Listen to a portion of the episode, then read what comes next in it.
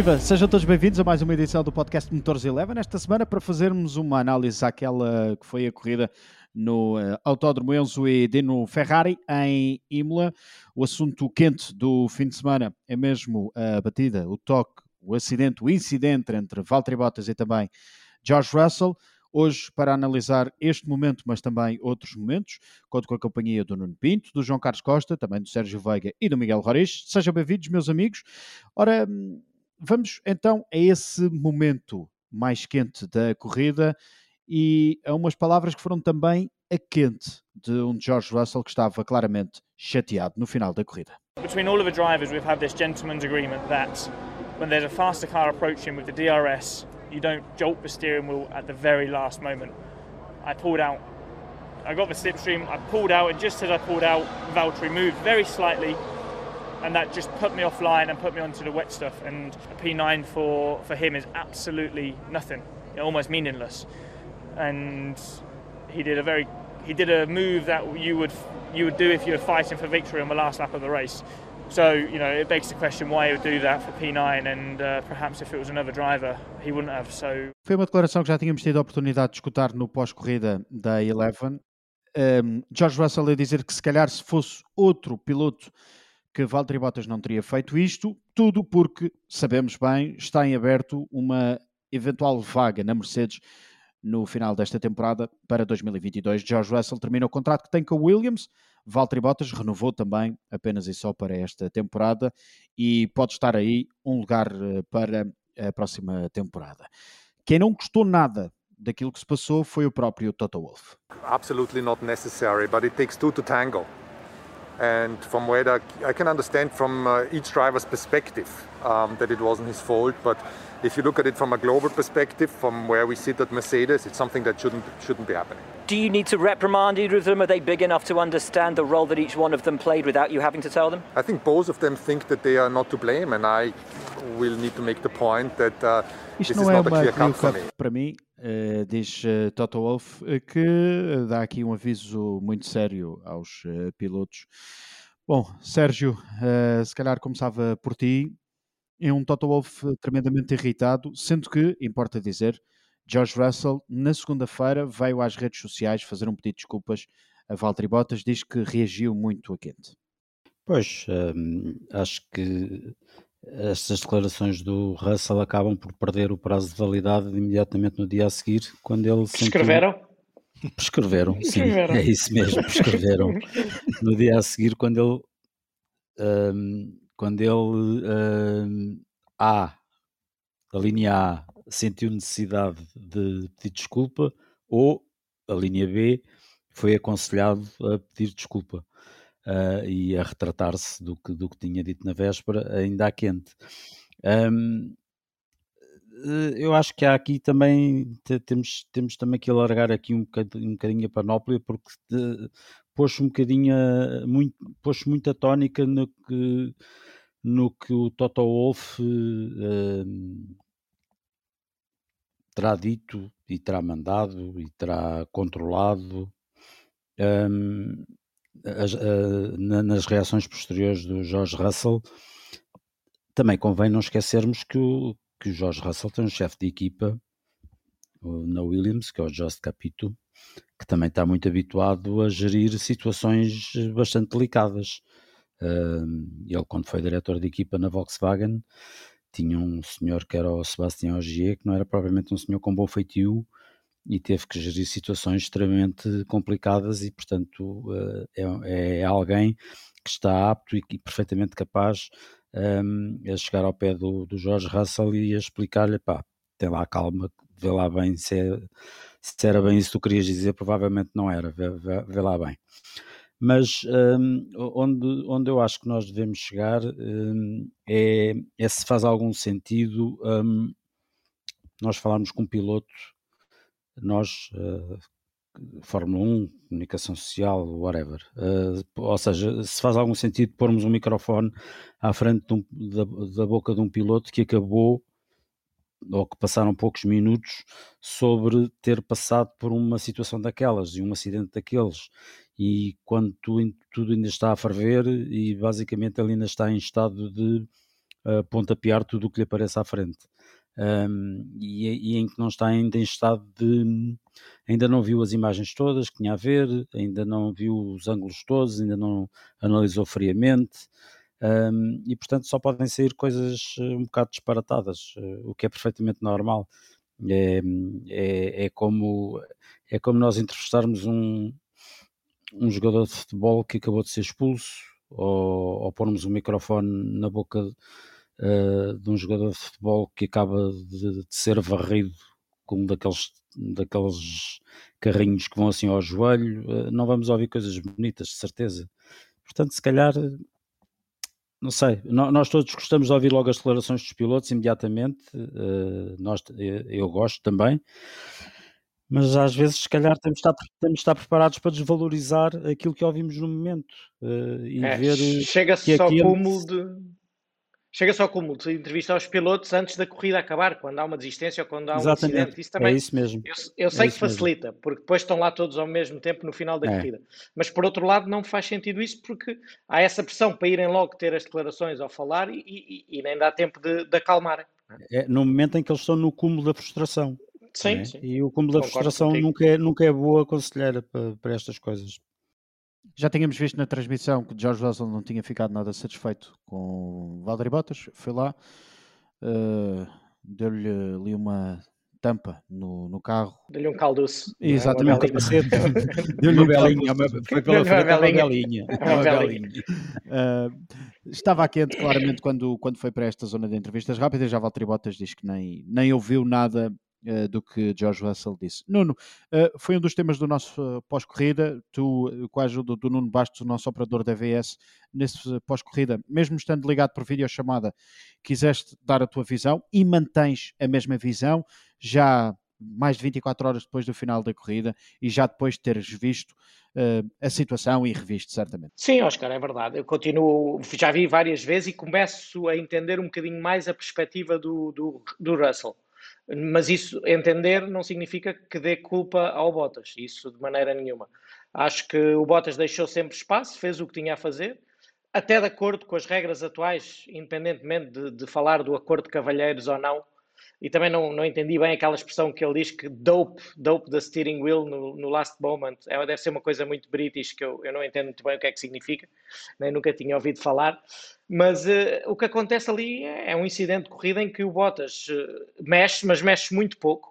E por acaso, vendo até mais vezes a repetição, especialmente aquela do carro do Raikkonen, se se fizer zoom lá aos dois carros da frente, o Bottas vai a, a desviar-se um bocadinho para a direita, mas quando se apercebe até volta a virar para a esquerda e deixa ainda mais espaço. Por isso é que nós dizíamos na transmissão que havia ali muito espaço. No momento em que o Russell mete as rodas na relva, havia ali ainda um metro, um metro e meio entre os dois carros. Uh, e por isso não havia necessidade de, de ele ter ido à relva. Mas mais do que isso é, de acordo com a regra, o Bottas não fez nada errado, porque ele pode-se mexer o que quiser, desde que deixe espaço para um carro lá ao lado, e ele deixou até bem mais do que um espaço. Se, se vamos considerar esta uma manobra agressiva ou fora de, do que se deve fazer até dentro desse acordo de cavalheiros, temos tido manobras bem, bem piores nos últimos anos por, bar, por parte de outros intervenientes que não sofreram nenhuma contestação nem, nem foram penalizados. Lembro-me do Pérez o ano passado com o Gasly aqui em Portimão, por exemplo, e, e, temos toda, todas aquelas do Verstappen que fizeram criar esta, esta regra Verstappen de não se poder, de ter que se deixar um carro e não se poder mexer quando já é em travagem, etc. Pronto, agora, o Russell estava chateado, não concordo nada quando ele diz que aquilo é uma manobra que o Bottas não devia fazer porque estava em nono. Ele tem que se defender exatamente da mesma maneira pela vitória ou pelo último lugar. E ah, ponha ao contrário. Eu acho é que não é uma manobra que o Russell devia fazer com aquele nível de risco quando está em décimo. Ele, ele é que devia pôr do seu lado, que já tinha ali um pontinho, provavelmente tinha carro para ultrapassar e marcar pontos para o Williams, que é uma coisa que ele ainda não fez e pronto, e, e correu mal. Não há mais do que isso. E depois correu mal as declarações, mas isso é daquelas coisas, como eu, eu também acho que já vos disse. Quando eu estou a fazer a corrida e com os meus pilotos, se há algum incidente, eu tento logo gravar, ter acesso às imagens, mostrar-lhes e falar com eles antes deles falarem, seja com os jornalistas, seja com a direção de corrida. E isso dá sempre uma melhor capacidade de análise para, para entenderem o que é que se passou de vários ângulos, porque é óbvio o Russell a 300 e tal a hora dentro do carro manda, vê aquele bocadinho do desvio, ele desviou demais porque se assustou, calculou mal, manda um estouro daqueles, é óbvio que, se ninguém lhe disser nada, se ninguém lhe fizer ver nada, ele tem aquela reação que tem, que, que a primeira foi errada, mas o Bottas respondeu-lhe muito bem, lá dentro do carro, e depois também lhe respondeu bem na, na conferência de imprensa, ou na, nas, na, no encontro com os mídias, mas eu entendo também a parte dele. E ainda bem que depois alguém lhe chamou a atenção e ele na segunda-feira, uh, ou no dia a seguir, não é? Acho que foi no dia a seguir. Foi, foi na segunda-feira. Um, foi na segunda-feira, retratou-se e acho que se devia ter retratado ainda um bocadinho mais. Eu acho que ele podia ter dito aquilo tudo pondo um parênteses de mas ainda tenho que ir ver melhor. Pareceu-me que ele me empurrou para a relva, pareceu-me que não se faz, mas ainda tenho que ir ver melhor e tinha poupado fazer um bocadinho figura de, de urso e de miúdo mimado, não é?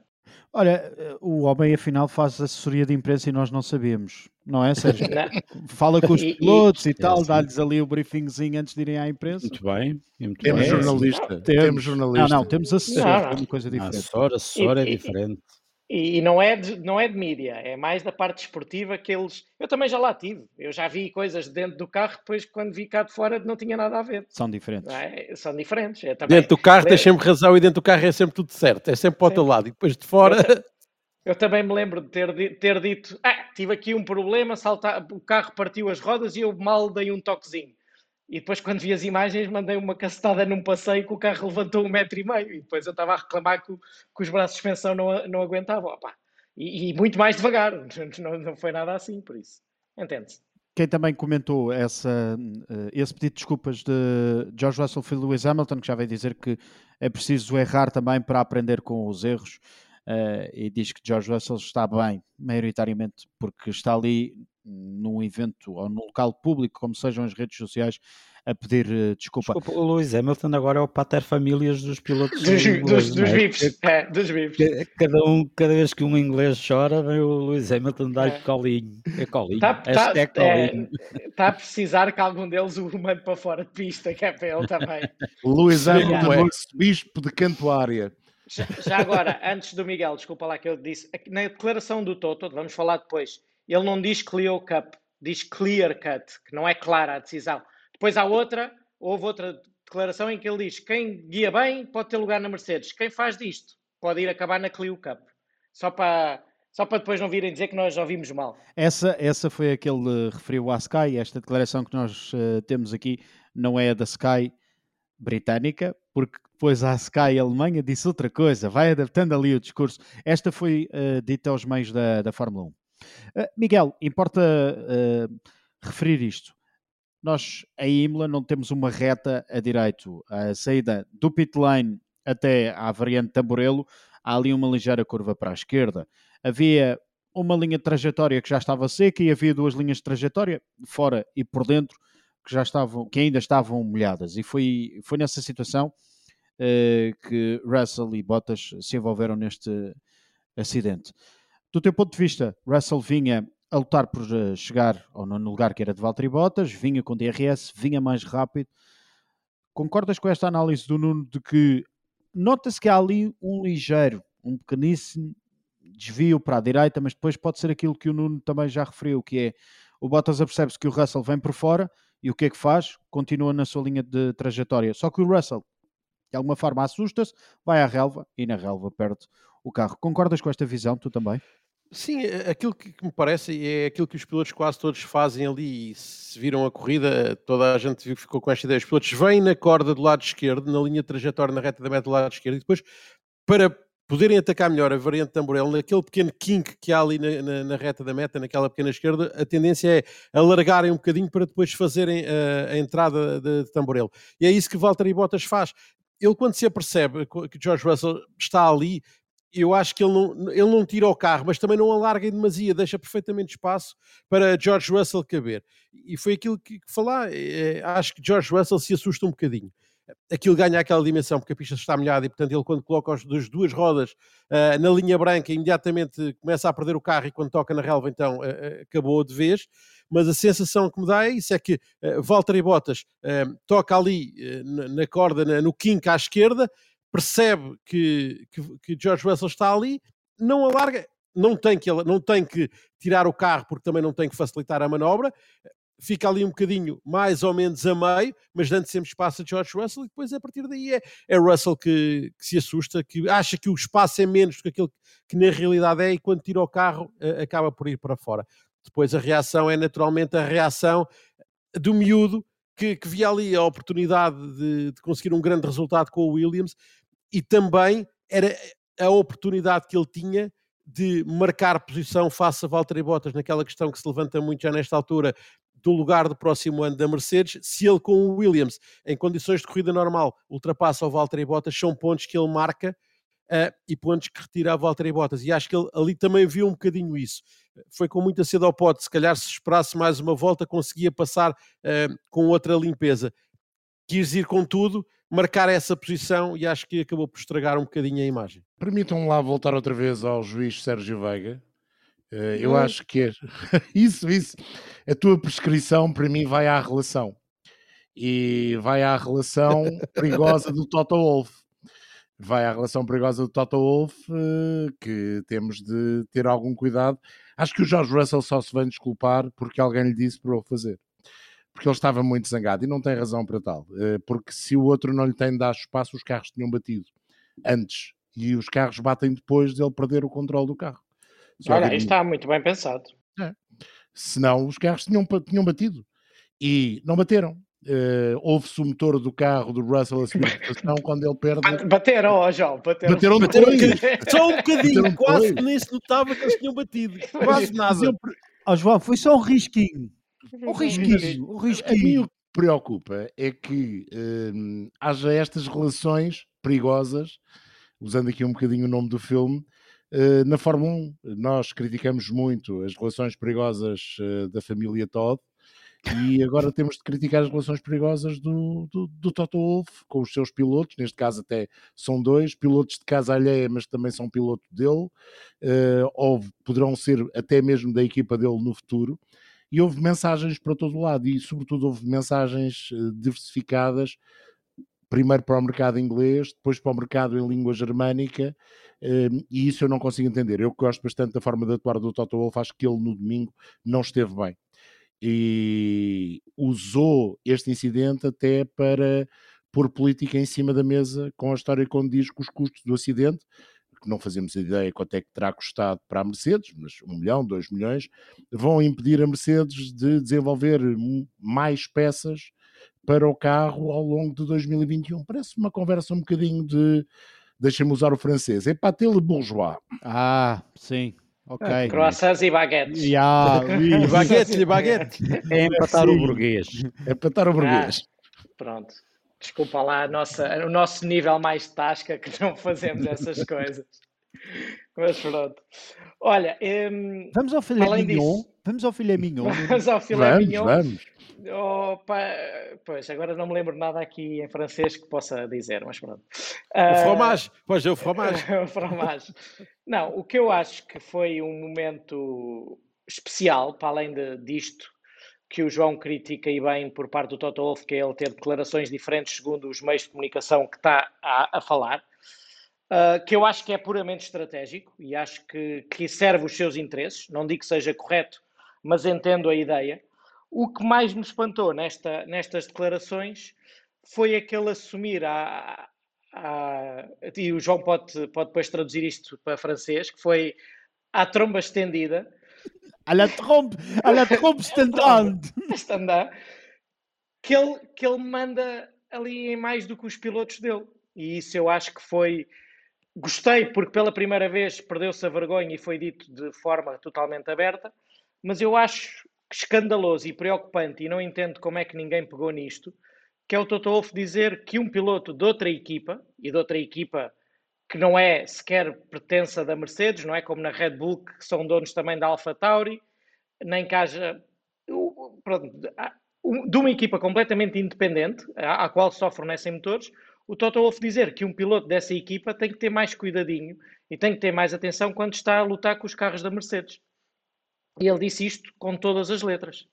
Ou seja, acho, acho que não é ético, acho que não é desportivo, e passou completamente em claro. Agora, quando isto acontece, podemos também pensar se o Russell e o Ocon, que também tem alguma ligação ainda à Mercedes, também não, recebe, não receberão ou não recebem instruções para, numa situação de estarem a ser dobrados, neste caso mais o Russell, que normalmente é dobrado ou tem mais chances disso acontecer, se não vai prejudicar e atrasar um bocadinho mais os Red Bull, ou seja, quem, quem for que está em luta com a Mercedes. Uh, aquilo ontem praticamente parecia que o Toto, no seu, nos seus botõezinhos do rádio, tem o Valtteri, tem o Lewis, tem o George, tem o Russell e mais uns quantos. Ou tem o George, o, o Esteban. O Latifi acho que não há. O Latifi relação. não, sim, sim. Mas o, o Latifi também chegou a testar com, com os Mercedes, uh, com preparação, uhum. por isso não sei. Tem o Mazepin, e o Mazepin também. também. Também, também testaram, por isso parece que ele que é o dono daquilo tudo, e, e se calhar é. É, é a Superliga da Fórmula 1. Hum, mas aí acho que ah. acho que não ia muito longe. Mas, mas acho que mas é olha... inadmissível, inconcebível que, que isto aconteça. E que a Williams não diga nada. Porque o, o Toto podia dizer, não é? oh, João, o Toto podia dizer isto, e alguém da Williams devia vir dizer, epá, ele que resolve e meta-se lá nos, nas coisas da casa dele. Não venha agora falar que os nossos pilotos têm que ter cuidado quando estão a lutar com a Mercedes. Mas olha, isto da Superliga, e voltando um bocadinho atrás, não é nada que o tio Flávio Briatore e o tio Bernie Eccleston não tivessem tentado fazer uma vez. Há 15 anos, 16 anos. Não mas resultou. Já estão, já estão fora. mas já estão, fora. fora. Portanto, eh, os senhores do futebol oh, não pai, inventaram nada. Até antes disso. Pá. Até antes disso, é verdade. Até antes até disso. Antes não disso. estão a inventar nada. Antes disso. Mas o, o Toto Wolff também teve uma boa, que é, que é assim um bocado prémio de lágrimas de crocodilo do fim de semana, que é quando, quando se vai lamentar que, que com o carro destruído do Valtteri Bottas que lhes vai atrasar ou até anular o programa de desenvolvimento previsto para este ano por causa do teto orçamental que agora aquilo baralha-lhes a, a, a, despesa e não, como vão ter que, que, gastar mais dinheiro para reconstruir o carro ou para construir um, um, outro novo, vão ficar com menos dinheiro para desenvolver eh, o carro até ao final do ano. Pá, então o que é que dirá o Williams que ficou sem dois carros neste fim de semana? Já não tem, já não tem um orçamento muito esticado, já não tem muito dinheiro, não é? Mais uma, mas essa mais uma jogada claramente política com outras, com outras claro. intenções. Só claro. que não o diz, vai, vai lançando assim essas. Ele teve em grande, eu acho que o, o, quem teve melhor este fim de semana com mais protagonismo foi o Toto. E até aquela, aquele comentário da Clio Cup, a Renault aproveitou muito bem e acho que teve muita graça.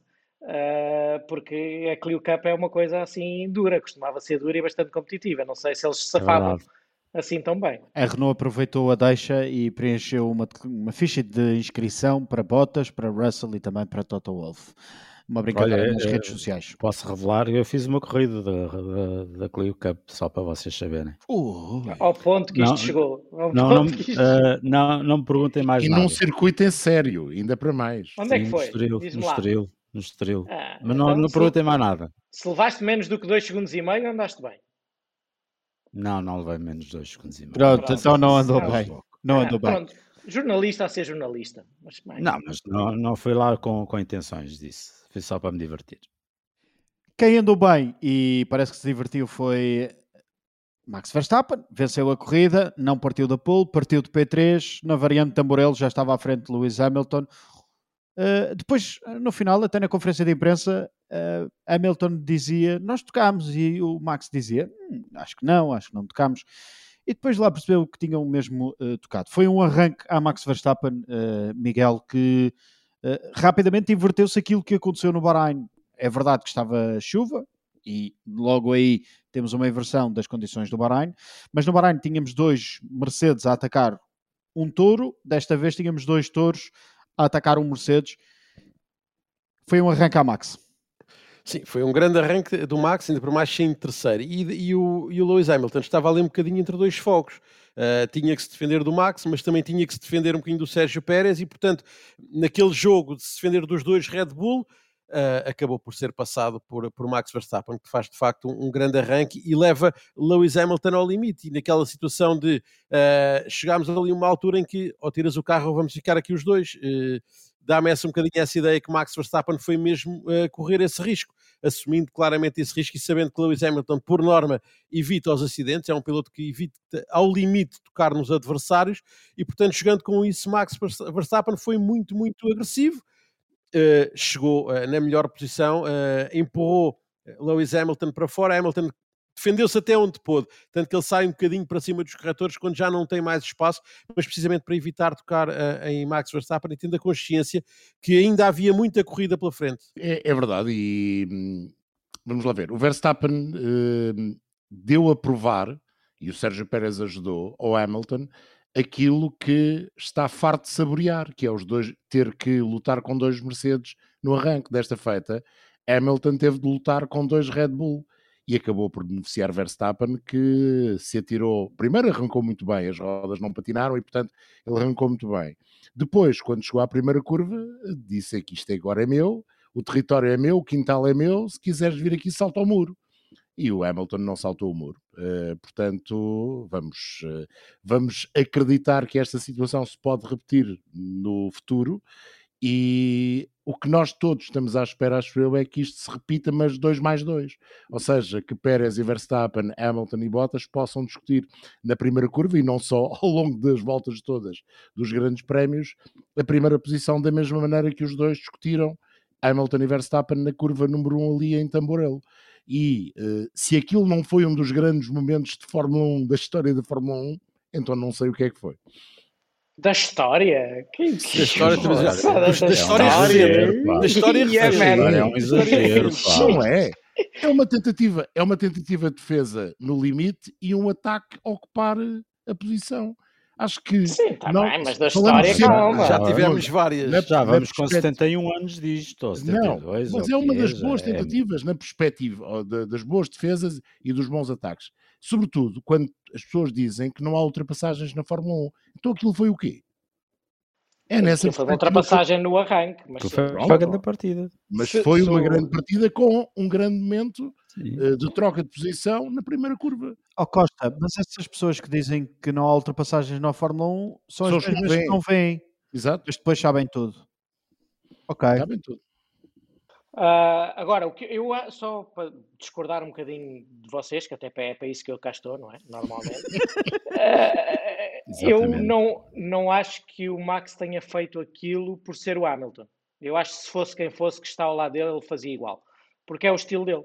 E aquilo, e há de ser sempre o estilo dele, e ainda bem que é assim. E é aquele estilo de, de, de, de, gajo duro, de racer mesmo ainda com ainda ele também há pouco tempo ainda estava no karting e, e isso tem influência uh, na maneira como ele está em pista. Tu vês que ele tem aquelas manhas todas da, daqueles pilotos que são podem não ser os mais técnicos, os mais velozes, mas ele em corrida é mesmo muito duro e muito difícil de bater no roda a roda. E ele fez tudo o que tinha a fazer.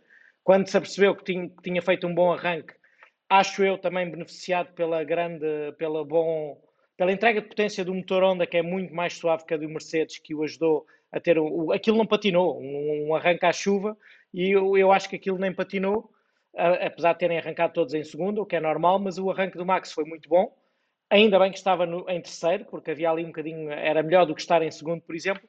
Mas ele mal viu que conseguia arrancar, mete-se logo para dentro para começar a apertar com o Hamilton, e depois, quando está por dentro, só travou quando o Hamilton travou e depois alargou, pôs os cotovelos bem de fora e alargou até ao máximo para, para empurrar o Hamilton. Hamilton esse que, por outro lado, fez o que normalmente faz, que é ele dá sempre espaço e evita sempre os toques, como o Miguel disse. E isso eu acho que é uma das grandes qualidades do Lewis Hamilton e é isso que o faz, uh, que o ajudou a tornar-se tantas vezes campeão do mundo e a ter aquele, aquela estatística de corridas terminadas nos pontos uh, incrível, porque uh, ele faz anos consecutivos a terminar todas as corridas e isso vem muito desta sua capacidade de escolher bem as batalhas onde se, onde se mete e mais uma vez fez isso na perfeição e continuou ali na luta. E uma vez mais Sérgio teve a estrelinha da sorte, não é? Porque de repente está a uma volta, ou já foi dobrado pelo líder, quando sai em tosa e vem o safety car.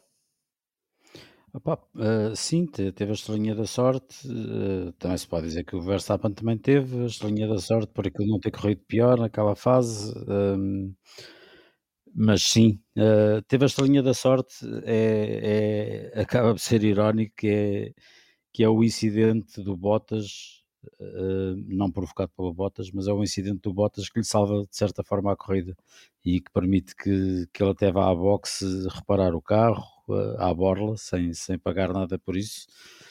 Um, e portanto, sim, teve, teve ali uma estrelinha da sorte, mas também dentro dessa estrelinha da sorte teve presença de espírito para resolver o seu problema da, da melhor maneira.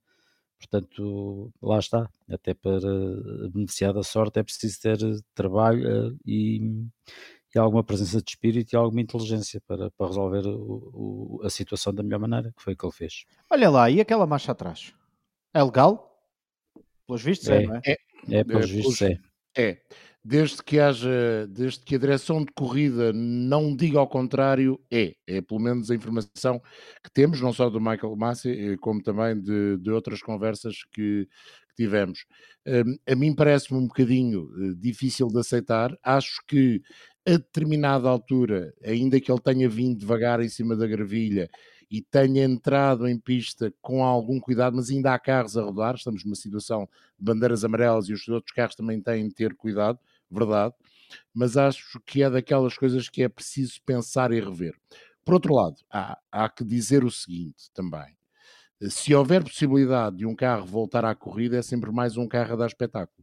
E não interessa aqui se é o Hamilton, ou Russell, ou Mazepin, ou Verstappen. É mais um carro a dar espetáculo para os espectadores quando os houver de novo nas bancadas e para os telespectadores que estão a ver em casa.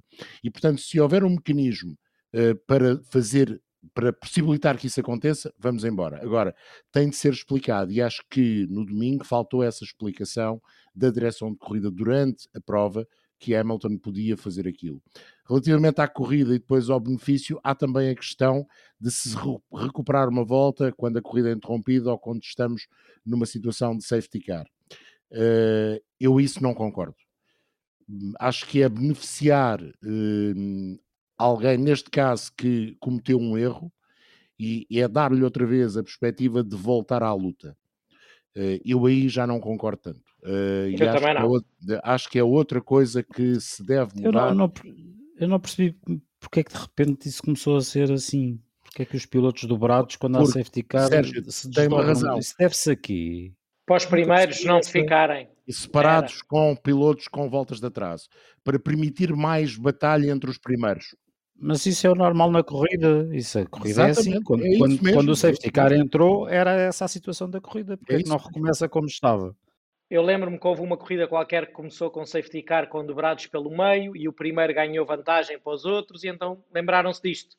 Só que não ajuda mas, nada. Mas, mas antes de entrar o safety car, provavelmente o primeiro já tinha vantagem sobre os outros. Então... Exatamente. Foi querer, quererem pô-los ainda mais todos juntos. Eu também não concordo nada com essa regra, acho que não faz sentido nenhum. Até porque não vai dar mais luta entre o primeiro e o segundo. Não acho que seja, seja por aí que se melhora muito. Até porque se houver eh, atrasados ali à mistura, pode até gerar mais confusão, como gerou desta vez, porque o Hamilton, não nos podemos esquecer que saiu de pista a dobrar o George Russell que estava tão entretido a tentar apanhar o Bottas, que, que comia cego para ultrapassar o Bottas e mostrar que é melhor, nem sequer ajudou um bocadinho o piloto que, que o estava a dobrar, e devia ajudar, especialmente naquelas condições de pista, porque ele manteve-se na trajetória e isso pode fazer, mas também há um, um acordo de cavalheiros que ele referiu, também é um acordo que têm que travar mais cedo e facilitar, e ele travou tarde e obrigou o Hamilton mesmo a ir fora da trajetória e a travar tarde também. E se virmos, não desculpando o erro do Hamilton que aconteceu, e pode acontecer, e, e mostra que ele é humano como os outros, mas foi muito assume. condicionado, e ele assume. E ele assume. E, e, e, foi, mas foi muito, muito condicionado pela atitude do Russell, de ir travar tarde, travar na linha, e quando vês o onboard do Hamilton, ele até está ali um bocadinho indeciso do o que é que vai fazer, e depois decidiu mal. Mas eu acho que, por outro lado, dentro do. Concordo totalmente que não deviam recuperar as voltas. Pá, ficou com uma volta atrás, ficou. Se é assim tão rápido, desdobre-se, ultrapasse toda a gente Exatamente. e chega onde chegar, não é? Claro. Mas eu acho que na Mercedes, se alguém, e eu sei que há lá algumas pessoas que são, olham bem para as corridas, eu acho que o Russell também vai ouvir ali alguma coisa sobre, sobre essa pouca colaboração, porque podia ter custado muitos pontos ao Hamilton, que, que depois, concordo inteiramente contigo, teve sorte, mas teve engenho também para sair dali. E eu, eu que tinha dito que aquilo era, não era permitido, uh, retrato-me aqui, também não sei as regras todas de cor. Na, na, minha perspectiva, nas regras gerais, havia não se pode andar de mais atrás nos circuitos. E isso continua a estar escrito nas prescrições gerais das, de, dos circuitos. Mas a Fórmula 1 tem regras que se sobrepõem a isso e uma delas é que, que isto é permitido desde que seja feito em segurança. Se foi em segurança ou não, nós não temos essa informação, mas a direção de corrida tem os comissários e por isso disseram que tudo ok, siga. Oh, Nuno, podemos fazer, criar aqui uma teoria da conspiração. É que o Russell, Oi. com aquele incidente com o Bottas, pagou logo à Mercedes essa situação de ter posto o Hamilton fora, porque assim já sabia que ia dar bandeiras amarelas, depois safety car e corrida interrompida. Pode ser uma teoria da conspiração para debater. Um rebuscada. É, é, é, e muito perigosa. Eu acho que o Russell hoje, pensando nas, nas condicionantes todas, deve estar bem arrependido de, do que fez. Até porque podia ter, ter conseguido um grande resultado. Eh, ficamos agora no vencedor da corrida. Eh, Verstappen fez aquele arranque, ganhou a liderança da corrida, meteu-se ali num pequeno problema uh, em Rivazza do uh, a quando, uh, quando ia relançar a corrida, conseguiu passar sem qualquer problema e fez um corridaço e chega a Portugal, ou vai chegar a Portugal com um ponto de desvantagem para Lewis Hamilton, que é líder do Mundial de Pilotos com 44 pontos, o 44 com 44, Verstappen tem 43. Sim, eu acho que, que, o Max faz uma corrida excepcional e quando estamos a falar que o Hamilton teve sorte, também temos de dizer que o, que o Verstappen teve sorte, não é? porque ele quase que enrolou um peão atrás do, do safety car. Eh, já não estava atrás, porque safety era o momento do arranque, mas ele teve, teve ali a 90 graus.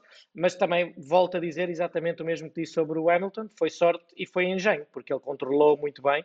Mais, num, mais uma típica Verstappen, ele já teve N destas que sai, atravessa, faz peões 360, mas aquilo nunca toca em lado nenhum e fica sempre prontinho para seguir.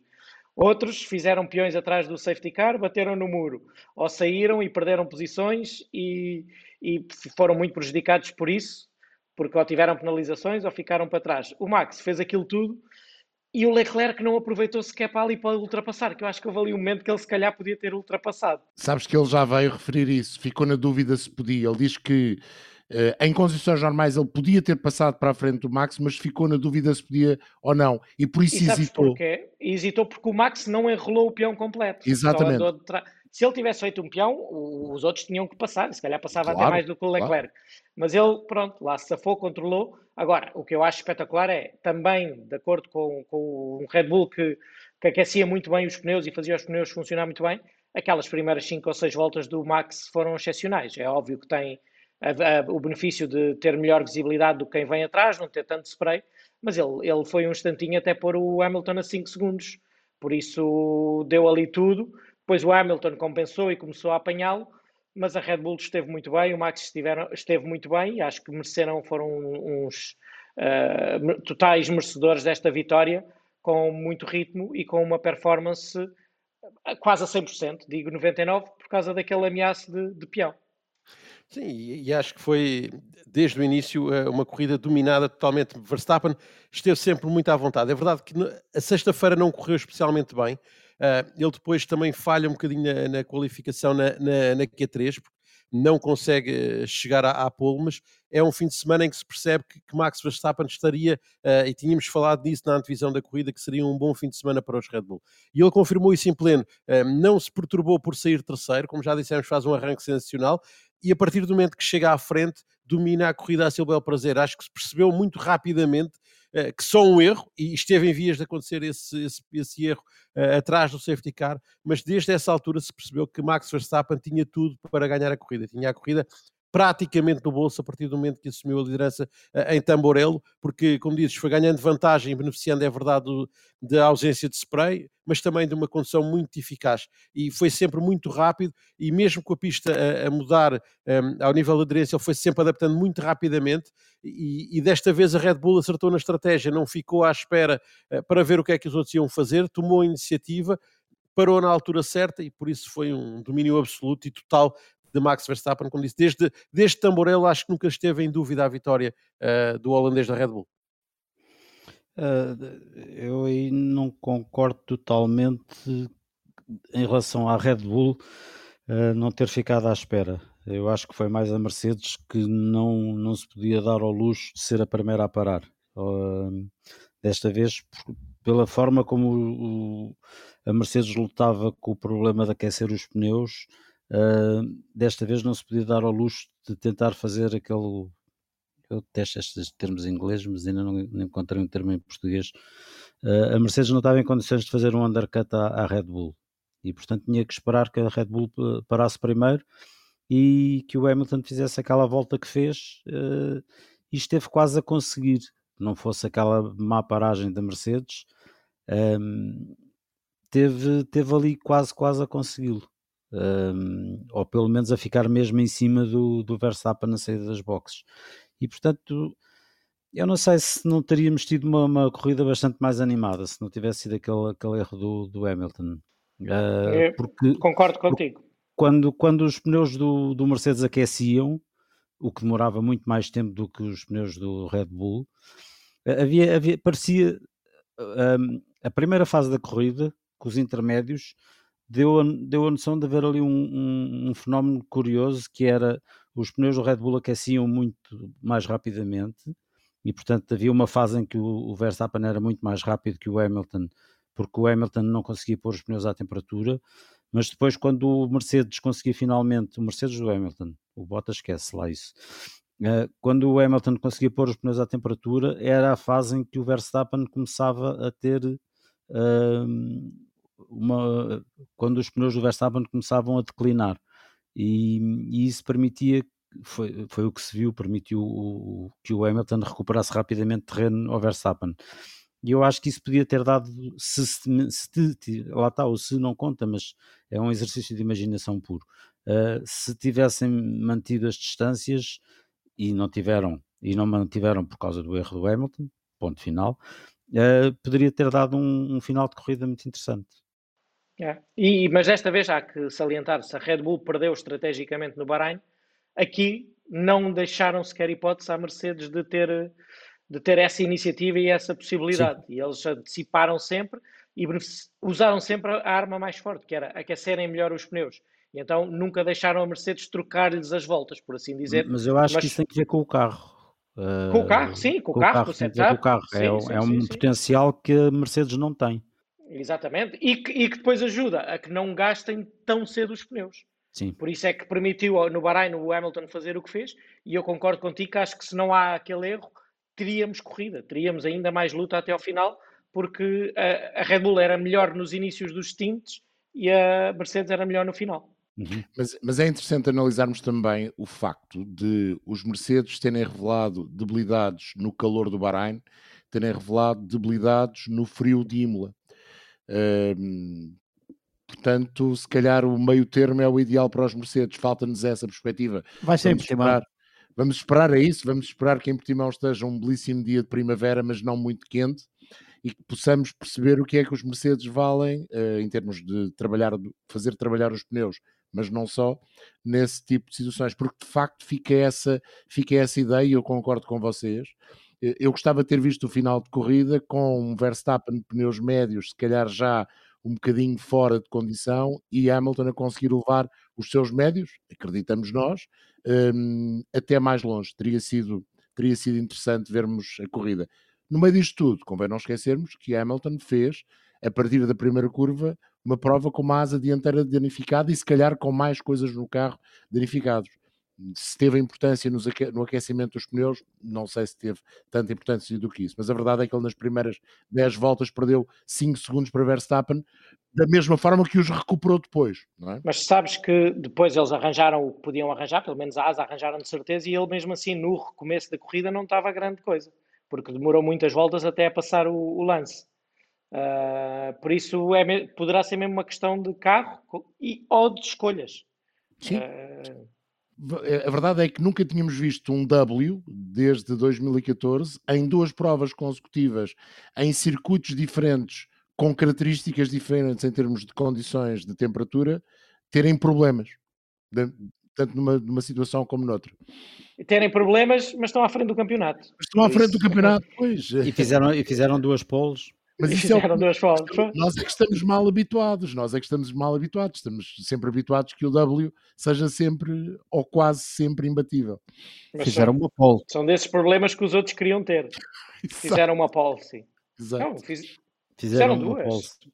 Não, fizeram, fizeram uma. Não, no, Bahrein, no Bahrein, a ah, pole do Verstappen. Sim, sim, sim. Uh, sim, é verdade. É voltando verdade. só àquele uh, mini peão meio peão de Max Verstappen atrás do safety car. Bem, o safety car já não estava em Rivado Zedue. O, um, o Lando Norris disse que se estivesse na posição do Charles Leclerc, tinha mesmo passado por Max Verstappen.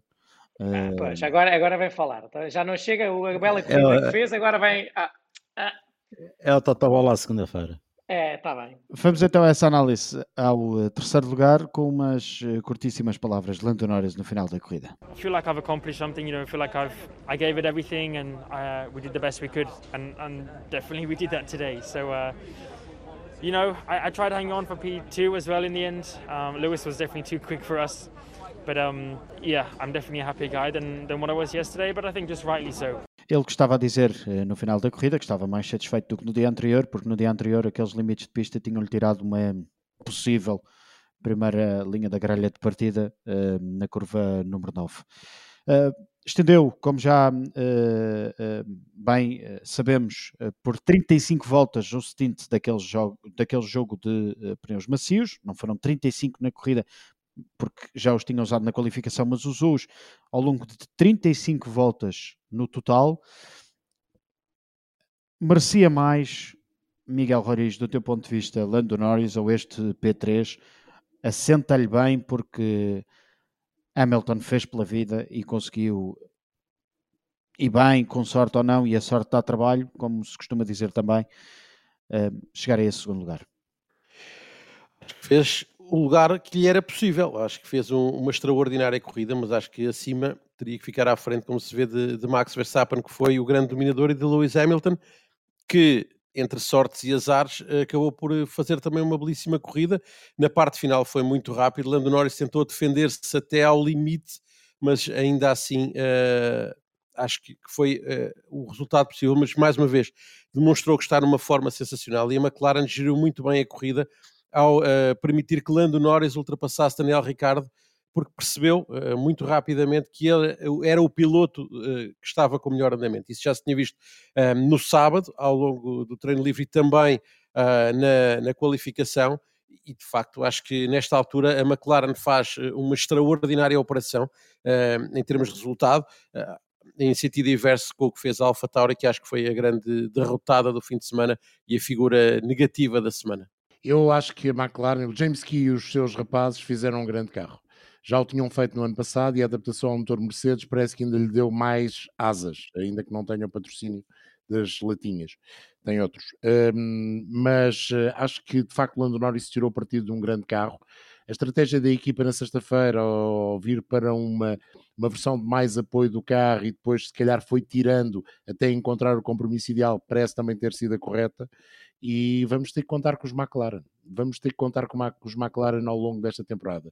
Se os outros uh, arranjam maneira, e os outros aqui estão a referir a Mercedes e Red Bull, de estragar as suas próprias corridas, a McLaren está na linha da frente para ganhar provas e parece, nesta altura, ser a equipa candidata ao terceiro lugar, uh, outra vez no Campeonato do Mundo de Construtores. Sim, neste momento a McLaren está fortíssima, tem um carro com muito apoio aerodinâmico. O Norris fez uma corrida excelente Uh, e fez uma qualificação extraordinária também. Não, não, para mim não conta aquela, aquela penalização, não conta minimamente para o que o piloto fez, porque não é por ter ido aqueles centímetros fora para lá da linha branca que ganhou centésimas, nem décimas ganhou, e acho que também centé, nem centésimas terá ganho, por isso acho injusta aquela penalização, mas pronto, foi igual para todos, também uh, aconteceu a outros pilotos, mas não invalida a grande performance no sábado, uma excelente corrida no domingo, e, e, a McLaren parece que de todas as equipas, com aquela solução que encontraram para o fundo plano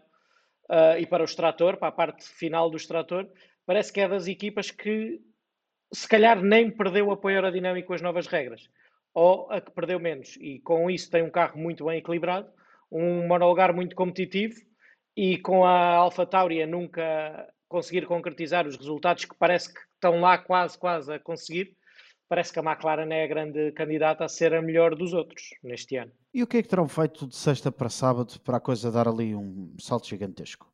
Andaram com sacos de areia na sexta-feira, queres ver? Não, não, não só, asa. não foi. Tiraram asa. Eles tinham escolhido uma, um acerto com demasiada aerodinâmica, porque isto também vem do ano passado, naquela corrida em que houve Um dia a menos, houve algumas equipas que no final da corrida chegaram à conclusão que tinham ido com, com pouco apoio aerodinâmico para as condições de Imola. Uh, Lembro-me perfeitamente, na Racing Point isso aconteceu. E este ano, quando chegaram lá, chegaram se calhar pelo, pelo oposto. Chegaram carregados com demasiada carga aerodinâmica nas asas, tinham pouca velocidade. Os McLarens, nós pudemos ver durante a sexta-feira que através do, do, do, GPS eles tinham muito pouca velocidade em, em reta e tinham uma extraordinária velocidade em curva e chegaram a um compromisso melhor, até para depois não terem problemas na corrida de serem facilmente ultrapassados em velocidade de ponta, mas não ganharam só isso, ganharam competitividade geral de sexta para sábado e, e deram ali um bocadinho também nos motores logo no FP3 para comprovar isso e depois chegaram a um compromisso ótimo e tiveram um carro mesmo muito competitivo. Sim, isso é muito trabalho feito também até, até na fábrica, em simulação de sexta para sábado. Uh, há ali muito trabalho feito na fábrica e que depois é, que depois é, é, é testado na, na realidade no FP3 e, e deu resultado. E sobre os limites de pista da curva número 9? O que é que há? Isso, isso o, o, o Nuno estava a dizer que tinha sido injusto para o, para o Norris, mas que era igual para todos, e é, e foi injusto para todos. Aquilo não é limite que se imponha. Aquilo foi é igualmente é, injusto para todos. Até para nós. Pisar, pisar uma linha, aquilo é aquilo não é, não é limite que se imponha. Aquilo, para mim, limites de pista é se passar para lá do corretor, está fora. Se não passa para lá do corretor, está dentro. Os corretores fazem parte da pista. E se passar para lá do corretor, deve estar lá relva, gravilha ou qualquer coisa que os faça perder isso, tempo. Isso, isso, isso ainda melhor. Isso ainda, ainda melhor. melhor. E fica mas, resolvido mas é o problema. Chega-se chega a, chega chegamos a, a, a, uma situação em que tivemos há, há, três semanas antes tivemos uma prova em que para lá de um corretor havia areia e não havia problema nenhum, que foi na curva 4 do Bahrein. E agora, uh, os carros nem podiam ir todos ao corretor. Bastava pisarem uma linha branca ou, pass ou, passarem para lá da linha branca e já estavam fora. Epá, isto não, não há aqui uma grande consistência. Não. Ah, e, sobre, e, sobretudo porque é num circuito onde os limites de pista ainda existem uh, de forma natural. E portanto, acho que criar aquele limite na curva número 9 já não põe em causa o da saída da água mineral e também na variante alta. Aí acho que pronto, devem existir. Mas ali na curva número 9 acho que foi demasiado. E criou eh, a situação Lando Norris e criou outras situações que não deram tanto nas vistas, porque não fizeram, como aconteceu com o Lando Norris, eh, descer de uma terceira posição na grelha partida para sexto ou sétimo, já não, já não lembro bem, para sétimo, acho eu. Sétimo. E, e com isso fez, ehm, fez a notícia ser notícia, mas acho que o Michael Massey e os responsáveis eh, da direção de corrida têm de pensar melhor. Desta feita, pelo menos, não mudaram de opinião, mudaram de sexta para sábado hum, naquilo que era eh, a forma como os carros podiam sair de pista, mas não mudaram depois na definição das penalizações no dia de corrida ou da qualificação para a corrida. Mas é preciso ter mais atenção a esta história dos limites de pista e vamos ver o que é que vai acontecer aqui uh, em Portimão, uh, se mantém aquilo que aconteceu no ano passado ou que basicamente era a curva número 1, um, ou se, mas, mas que mudou se vão pôr a inventar mudou, se vão, mudou ou se vão pôr a inventar. E que mudou durante o fim de semana é isso Sérgio. E, e, esperemos que não mude que seja uma decisão única e que não se ponham a inventar em outras curvas até porque me parece na corrida do ano passado não houve razão para tal. Bom, uh, olhando para um, o restante a Ferrari, apesar de tudo, coloca Charles Leclerc e Carlos Sainz em quarto e quinto é a equipa, é a primeira equipa que consegue colocar os dois carros uh, o mais à frente uh, de todos os outros. Isto são bons indicadores para a equipa de Maranello, Miguel?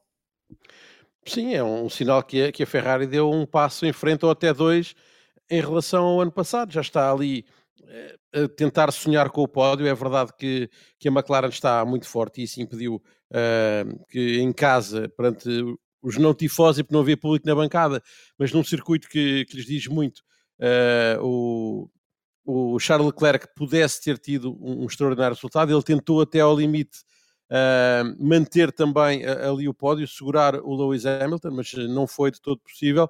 Mas uh, é, é, uma demonstração clara. Primeiro, Carlos Sainz está a adaptar bem à equipa, que está a conseguir resultados, o que era importante também nesta fase do ano, não, não entrar em desespero, é normal ele ficar atrás de Charles Leclerc, mas ficar só um lugar atrás é, é bastante bom para, para o espanhol, e depois é, é o que me parece, é a Ferrari de um um ou dois passos à frente, estará ali uh, numa segunda linha, uh, juntamente com a McLaren e com a AlphaTauri, parece que ainda claramente atrás da McLaren, um, até da AlphaTauri, porque não, mas esta não consegue expressar em resultados. A Ferrari faz um resultado muito melhor com um carro que à partida parecia menos competitivo, eh, mas isso é também, e cá está outra vez uma inteligência que o ano passado já se tinha visto em algumas corridas, que é os pilotos saberem aproveitar aquilo que a corrida lhes dá, e esta semana deu um quarto e um quinto lugar que foi muito bom para a equipa. Olha, uh, há, há, duas, há duas formas de, de, analisar a corrida do Sainz, que é sempre boa, é sempre boa, e, e, o resultado conjunto da Ferrari é, é bom e é promissor.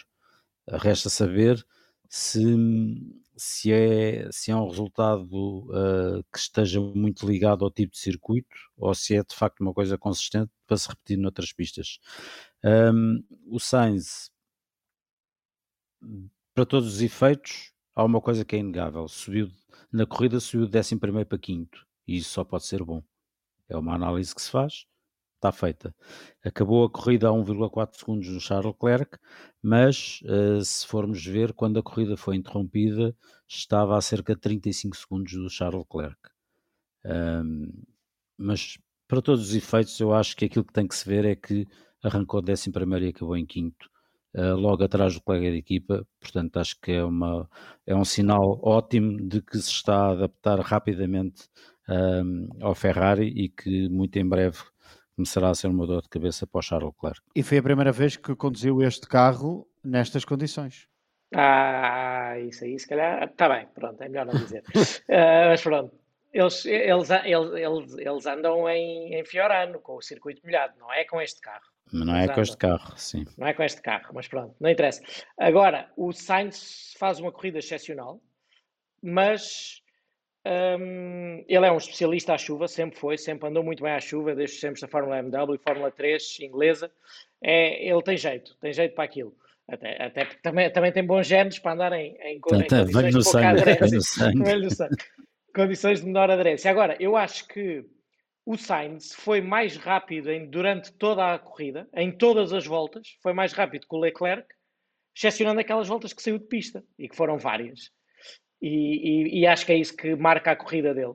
É que fez ali três ou quatro erros importantes, mas que vêm só do facto de ele estar a atacar como, como, como um louco, como um animal. Naquela, estava a arriscar tudo e tanto às vezes dava um segundo e meio ou dois aos outros que estavam ali à volta dele, como depois ia à gravilha e perdia cinco ou seis mas, eh, mas pronto, acho que ele vai analisar também essa, essa parte da corrida e vai entender que se fosse um bocadinho menos ambicioso podia ter tido um resultado ainda melhor, não deixando de fazer uma boa corrida e uma boa, um bom fim de semana em geral para a Ferrari, em que fez, à exceção do Sainz ter ficado fora na Q2, que acho que tinha carro se calhar para tentar lutar pela Q3, no geral acho que foi um bom fim de semana para a Ferrari e, e, e dá algum otimismo para, para que em termos da competitividade da, da marca da equipa de Maranello.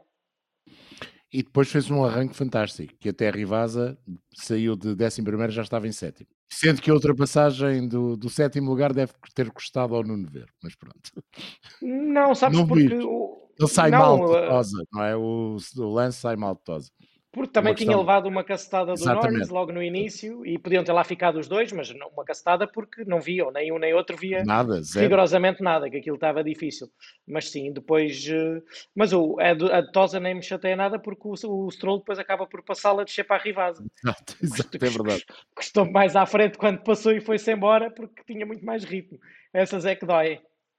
Bom, olhando para o restante da corrida e para aquelas que foram as decisões dos uh, comissários da FIA neste fim de semana, penalização para Stroll, penalização para Kimi Raikkonen, Kimi estava nos pontos, deixou de estar nos pontos, Alonso estava fora dos pontos, Ocon estava fora dos pontos, entraram nos pontos, penalizações atribuídas três horas depois do final da corrida.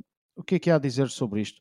Nuno, já agora começava por ti porque estiveste lá e porque diretamente és também um dos afetados. Sim, entre aspas, não é? Porque Sim. não, não ganha o ponto, é só, é só, é só em termos do orgulho ferido, porque acho que o Lance fez uma excelente corrida e merecia aquele sétimo lugar. Teve um fim de semana muito bom, é óbvio que, na minha opinião, e vocês sabem, quando ele faz erros e não anda nada, eu digo, quando anda muito bem, também digo, não tenho vergonha nenhuma. E ele pôs o, aquele Aston Martin em duas corridas em lugares que a competitividade do carro não, não está para isso, não está para entrar na Q3 duas vezes, não está para, para pontuar facilmente. Por isso fez uma boa corrida. Agora, eu acho que a penalização é correta. Olhando para a regra, o lance quando ultrapassa o Gasly trava demasiado tarde bloqueia e corta um bocadinho a chicane e não se pode cortar chicanes nem sair da pista e ganhar vantagem com isso, até pelo que se viu no Bahrein. O que não acho correto é o piloto, quando isto acontece, pergunta se tem que devolver a posição. Essa questão é feita, não há resposta por parte da direção de corrida, por isso continua, segue, não é? Vamos para a frente, até porque o Gasly nesse momento estava tão lento que já outros pilotos o estavam a ultrapassar e duas horas ou três depois da corrida é que vêm penalizar. É isso é que eu não acho bem, porque naquele momento é melhor, se te dizem tens de devolver a, a, posição, tu voltas a passar, ou se dizem logo vais ter 5 segundos de penalização, a tua estratégia é diferente, a tua abordagem à corrida é diferente, uh, virem dar as, estas penalizações de coisas mais pequeninas. Quando a, a, a Alpha Tauri nem sequer tinha reclamado, porque naquele momento estavam mais preocupados que o Gasly estava que não andava nada, que estava com os problemas, uh, com os pneus errados. Virem depois de, de muito do fim da corrida, já estávamos nós fora do circuito dizerem que tinha havido esta penalização, acho que não, não é o correto e não dá, não passa a melhor imagem para, para fora, para os espectadores e pela, não dá saúde à, à corrida. Mas houve vários erros nesse aspecto deste fim de semana, como todos, há fins de semana melhores e piores. Este fim de semana acho que não foi um fim de semana particularmente feliz para a direção de corrida e para os comissários que tiveram ali umas. tiveram um bocadinho abaixo do, do que é esperado. Menos, menos para mim a Alfa Tauri porque era uma equipa que tinha claramente condições para ter feito muito mais que aquilo que fez. Uh, tem demonstrado, já tinha acontecido assim no Bahrein, que tinha capacidade uh, para fazer um bom resultado. Um toque de Pierre Gasly logo na fase inicial da corrida impediu isso. Uh, ainda assim, Yuki Tsunoda conseguiu chegar aos pontos e desta vez voltou a demonstrar que tinha carro para melhor, mas voltou a errar e agora foi a equipa que errou muito porque a opção dos pneus para Pierre Gasly foi errada e depois demorou muito tempo a corrigir. Uh, quando corrigiu, corrigiu metade, porque a pista já estava a secar e já estava a caminhar para uma sessão de se calhar de slicks e nunca para intermédios. Se era para ir até ali, se calhar mais valia ter tentado mais duas, três, quatro, cinco voltas, manter o risco nos, nos de chuva e depois colocar, colocar slicks, porque aquilo que fez foi um duplo erro e isso custou um melhor resultado ao Pierre Gasly. Ele ainda ganha um lugar no final com a penalização, mas em condições normais tinha tido capacidade para ficar à frente do Daniel Ricardo e se calhar até discutir o quinto lugar com, com o Carlos Sainz. Querem o menos para mim, é Williams, não pela Williams, mas pelos dois pilotos. Uh, Russell já falámos, Latifi também perdeu uma boa oportunidade com um erro, e não é o erro de pilotagem, é o erro depois da entrada em pista e que acaba por levar a bater forte uh, com o Mazepin. Eh, foi uma oportunidade, se calhar poderíamos ter tido, é difícil dizermos, lá está, lá vamos aos seis, mas poderíamos ter tido os dois Williams nos pontos na corrida de domingo. E foi uma oportunidade perdida pelos pilotos. A equipa deu um passo em frente. Os pilotos, e Latifi fez uma grande qualificação, fez um grande fim de semana até esse regresso à pista que lhe custou uh, os primeiros pontos, muito possivelmente, na Fórmula 1. Sim. Eu acho também, já agora estamos a dar negativas, a Renault, uh, Alpine. Alpine. Alpine acho que não andou nada de especial este fim de semana e parece um bocadinho fora da corrida ali pelo segundo pelotão, apesar do Ocon fazer um uh, nono lugar nos cronometrados, uh, não é? na Q3, que esse foi, foi uma boa performance sem dúvida, mas depois na corrida apagaram-se um, um bocado e, e e aqueles pontos caíram-lhes do céu. Acho que nem o Ocon nem o Alonso estavam a andar nada durante a corrida e acabam por ter um resultado que, que salva ali uns pontinhos quando, quando nada faria prever, até porque... Mas o, uh, o Ocon acaba em décimo, depois é promovido a nono com a, com a penalização do, do Raikkonen, mas o Ocon acaba, o acaba nos pontos. E o Alonso regressa aos pontos exatamente com essa penalização. Mas, que, mas acaba nos pontos... Em décimo, sim. É assim. Sim, mas por Ainda conta, quanto à quantidade e, de carros que estavam à frente dele que bateram. Não, sim, não estava lá só por competitividade, estava lá porque chegou lá. E, Tudo bem, e, baixa, baixa em relação à qualificação. Baixa sim, em relação sim, à posição da grelha. Sim, Fica pior do que e andou sempre grande. lá mais atrás. Acho que, em termos gerais, eh, não tiveram ritmo e acho que a Alpine foi, um, foi uma desilusão deste. Até porque diziam que traziam muitas inovações e muitos desenvolvimentos e acho que não resultaram assim em, em grande competitividade.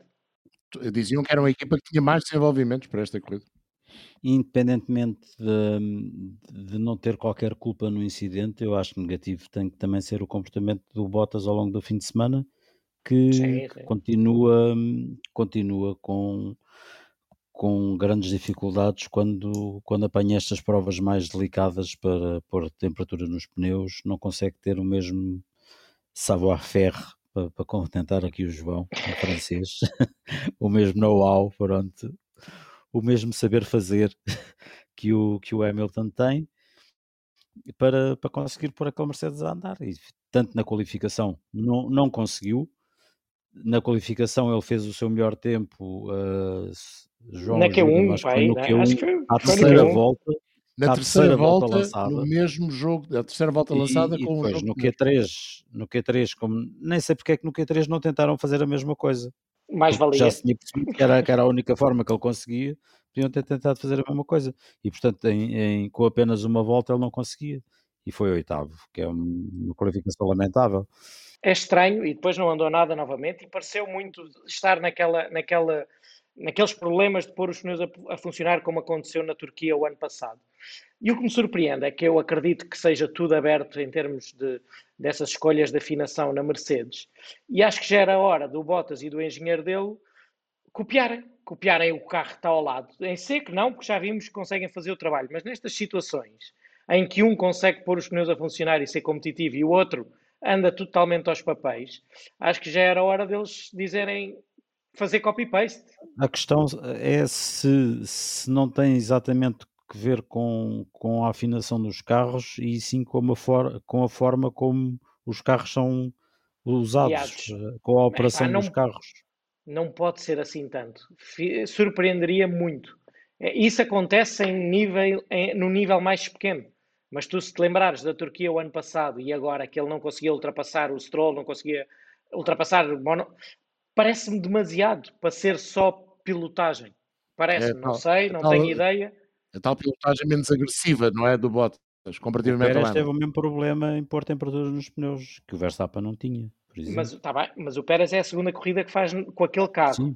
E o Pérez é reconhecidamente um piloto muito suave com os pneus. Por isso, ele, por isso é que eu disse antes da prova: o Pérez normalmente não é grande espingarda à chuva. E comprovou-se mais uma vez. Sim, mas foste, foste lá dar um jeitinho e pediste ao, ao Checo para. Ah, tem ali um gajo em Portugal que está a dizer não sei o Que, tem, mas Tu- que agora já acha que sabe disso É, e opina é sobre isso. pilotos. Que Por isso, vê lá, vê lá se fazes uma corrida da treta. da treta. Pronto, mas, eh, Porque foi mas, um bocadinho uma corrida da treta para o Sérgio Pérez. mas sabes que o Pérez é a primeira vez que isto aconteceu na Red Bull. E ele na, na Racing Point e na Force India sabia o que precisava de fazer para compensar a sua técnica de aquecer os pneus à chuva.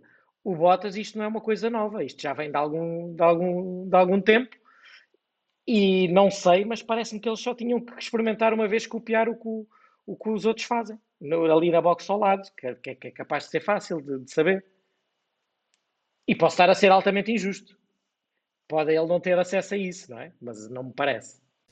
Aquilo que nos parece é que está tudo em aberto, e ainda bem, para o Grande Prémio de Portugal, o terceiro da temporada. Vamos estar em Portimão de quinta-feira até domingo, onde teremos uma vasta operação montada para levar de fio a pavio aquilo que é o Grande Prémio de Portugal. Uma vez mais, pode ser visto e só visto em língua portuguesa no canal 3 da Eleven. Entrevistas exclusivas, análise, momentos de debate, momentos de análise mais eh, profunda também com a ajuda do Nuno Pinto, sempre que estiver disponível, para ver então, de quinta até domingo, onde ao final do dia, de quinta a sábado, vamos ter um F1 Eleven, vamos alargar estas nossas conversas de podcast para o programa que habitualmente fazemos nas eh, noites de quinta-feira e vamos ter também os pré-sessão, os pós-sessão, vamos...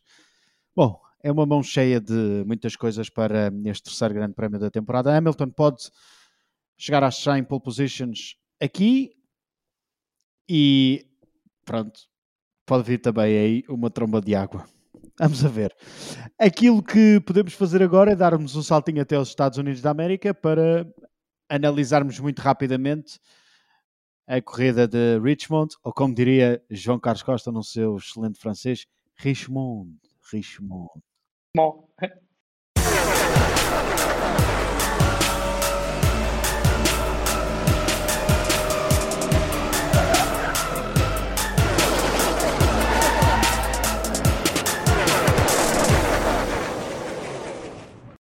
Alex Bowman tornou-se no oitavo piloto diferente a vencer uma corrida esta temporada. Só temos um repetente até agora, é Martin Truex Jr., já venceu duas corridas. Alex Bowman, com o mítico carro 48 da Hendrick Motorsport, voltou às eh, vitórias. Hendrick Motorsport, que não vencia neste circuito de Richmond desde 2008, quando Jimmy Johnson tinha dado a vitória a esta equipa também, na altura, com este carro número 48, obviamente, Jimmy Johnson, que este fim de semana se estreou na, numa outra competição norte-americana, na IndyCar. Uh, Miguel, eu não sei se estou a ser injusto para o Danny Hamlin, mas deve ser o gajo mais azarado à face da Terra. Lidera, lidera, lidera, ganha uh, segmentos e de repente, a 10 voltas do final, o Bauman chega, está ali na discussão um bocadinho com o Logano quando reiniciam a corrida e depois passa pelo Hamlin e deixou a FedEx para trás. Sim, de facto foi, foi um bocadinho inglório para, para Danny Hamlin. Foi mais uma vez uma corrida em que quem dominou não ganhou. Já vimos isso acontecer algumas vezes. Uh, no domingo, uh, então, foi, foi claro, os carros de Joe Gibbs, tanto Danny Hamlin como Martin Truex Jr., os, os dois juntos, lideraram mais de 300 voltas, uh, numa corrida que tem 400, isto diz quase tudo. Danny Hamlin liderou mais de metade da corrida pareceu sempre o mais forte uh, e foi nas paragens, mas nos recomeços. Mas naquela parte final, uh, de repente, Alex Bauman encontrou algo que fez a diferença. Foram ali as últimas 10 voltas, ele saiu de 24, foi-se chegando à frente e de repente, um bocadinho do nada, de facto conseguiu surpreender toda a gente.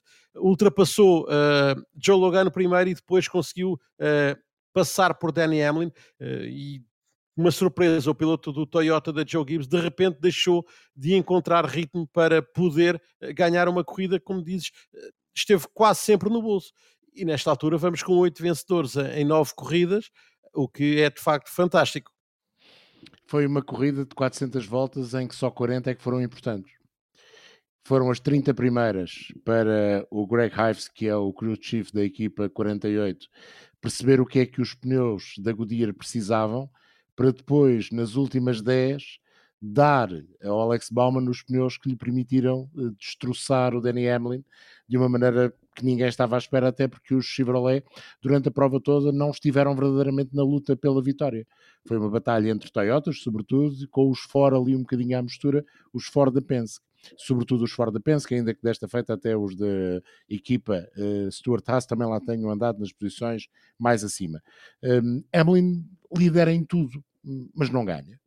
Eh, seja qual for a pista, o Toyota com o número 11, com as cores da FedEx, mostra que é um carro capaz de vencer, mas não ganha. É o carro com mais eh, top 5, tem 8 e também tem uh, 8 top 10, mas uh, que são os mesmos, mas mesmo assim é o piloto que tem mais top 10, mas não ganha.